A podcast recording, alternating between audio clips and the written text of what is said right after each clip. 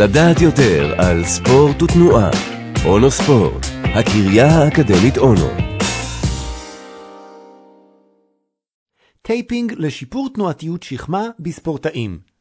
ספורטאים מסוגי ספורט כמו כדורסל, כדורעף ובייסבול, שמפעילים בעיקר את חלק הגוף העליון, נמצאים בקבוצת סיכון של פציעה מהסוג של דיסקינזיה סקפולרית, שהמשמעות שלה היא שינוי במיקום הטבעי של עצם השכם בזמן תנועה. הסיבה במקרים האלו היא הרבה פעמים עומס יתר.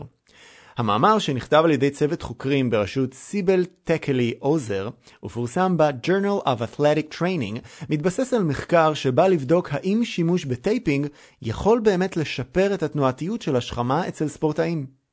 הבעיות העיקריות של פעילות ספורטיבית שמתמקדת בחלק העליון הן דיסקינזיה סקפולרית, אורך שריר החזה הקטן, pectoralis minor, והסיבוב כלפי מעלה של החלק הסקפולרי.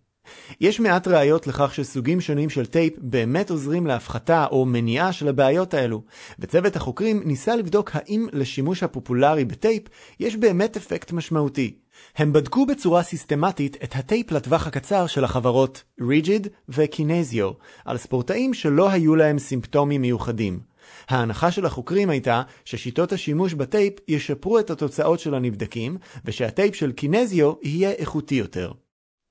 המחקר כלל 81 מתנדבים בטווח הגילים 13 עד 40.